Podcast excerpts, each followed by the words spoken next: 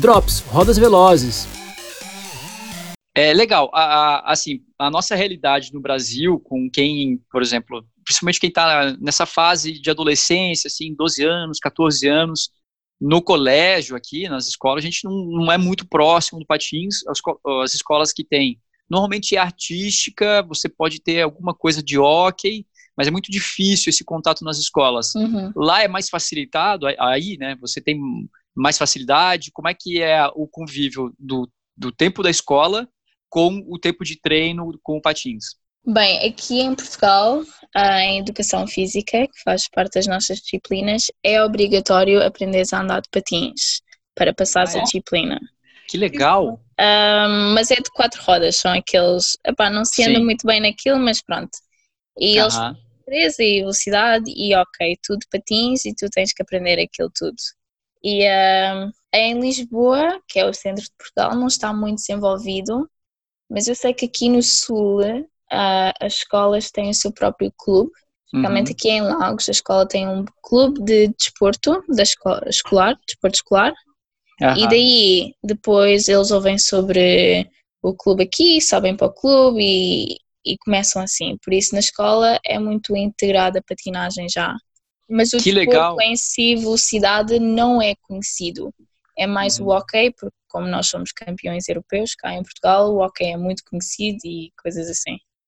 Uhum. E também por ser um jogo coletivo, talvez tenha mais facilidade de fazer os alunos jogarem, né? Você tem é mais sim sim sim é, né você tem o, coletivo a parte do individual você precisa de muito mais gente e aí talvez seja uma dinâmica um pouco mais difícil é mas mesmo assim, tem uma facilidade que eu aqui, Larissa, eu tenho certeza que a Larissa está brilhando o olho ali, tá? Nossa, se tivesse aqui algo próximo disso, porque é, a proximidade com o Patins, é, a, a, minha realidade aqui, no, eu moro bem ao sul do Brasil, é, inclusive Florianópolis é uma, uma ilha com é, características açorianas, então a gente tem muitos imigrantes portugueses aqui, e sim, sim. tem muito tem muito da cultura assim você tem muito muito do convívio que, que a, a gente puxa muito da, da Europa e até o, meu, o estado inteiro a gente tem muitos italianos português é, italianos alemães tem muito descendente de europeu mas certas coisas foram muito brasileiradas a, a aproximação com o esporte aqui o nosso coletivo é o futebol